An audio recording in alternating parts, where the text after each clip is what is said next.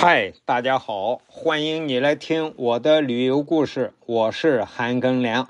咱们继续在陕西省的旅游，继续讲嘉县白云山的故事。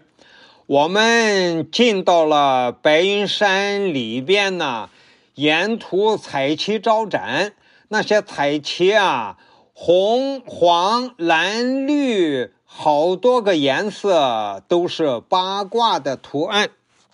过了斗母宫呢，又经过一个长廊，那个长廊就是和北京颐和园的长廊有点接近。呃，每隔一段就有柱子嘛，很多柱子，每两个柱子之间有横梁，那个横梁上就画着一些古代人物的画。而且这个长廊每隔几十米啊，就有个方圆扩出去的空间，里头有椅子呀，就是沿着栏杆设的座椅，游人们累了可以在这儿坐着休息，并且可以看周围的热闹光景。两边的石栏杆呀。一个一个的柱头隔开，每两个柱头之间那个石栏杆呢，都是用石雕雕的各式各样的雕塑画。它这个雕塑画主要太多了，所以内容非常的丰富，都是咱们古代的一些人物故事，但它不是连续的故事。而每一个柱头雕的呀，也都是非常多的花纹，呃，栏杆的顶上也是各式各样的花纹。我们看到的这些浮雕啊，有民俗的啊，过八月十五、正月十五过年的场景，有二十四孝。过去这些栏杆呢，就是一个亭子，亭子都是两重飞檐的亭子。那个三重的斗拱，再往前一个长廊呢，就不是那种高浮雕的石石雕画了，而是黑色大理石的线雕画。这里边啊有《三国演义》的故事，我我清晰的拍了几张，有桃园三结义，有吕布与貂蝉。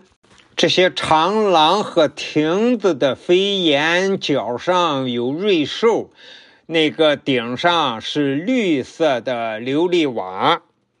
白云山这些建筑有个特点，无论是长廊啊，还是庙宇呀，都是依着山势，尤其这个长廊。这个地方山势走向是上坡，它就跟着上坡。呃，如果有一段下坡，这个长廊也跟着是下坡，就是来建造。继续往前走，我们来到了玉皇阁。玉皇阁是一个三重飞檐的三层楼的建筑。因为是庙会嘛，他把这个门啊和有狮子呀都用红绸子装饰了。那个狮子的脖子上都系了红绸子，身上披着大红布。这个玉皇阁的对面呢是文昌楼，是一个二层小楼的一个建筑。过了文昌楼，继续往前走，有一个亭子。二层的，它二层两层飞檐呢，其实就是这个亭子是一层，但是它有两层飞檐。这个叫超然阁，里边就挂着一个牌匾，叫“超然自得”，还有“天道酬勤”这些牌匾。超然阁与别的建筑最大的不同是，超然阁顶上不是也是琉璃瓦吗？这个和那些建筑是一样的，顶上都是琉璃瓦，但是它的琉璃瓦上每一个瓦棱上面都塑了一个小人儿。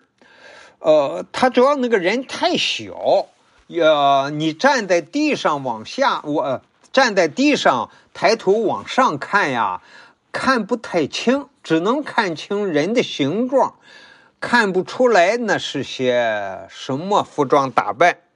再往前走，走到前面一个藏经阁，藏经阁前头啊，就是太上老君骑着他的神牛。感谢你的收听，咱们下集再见。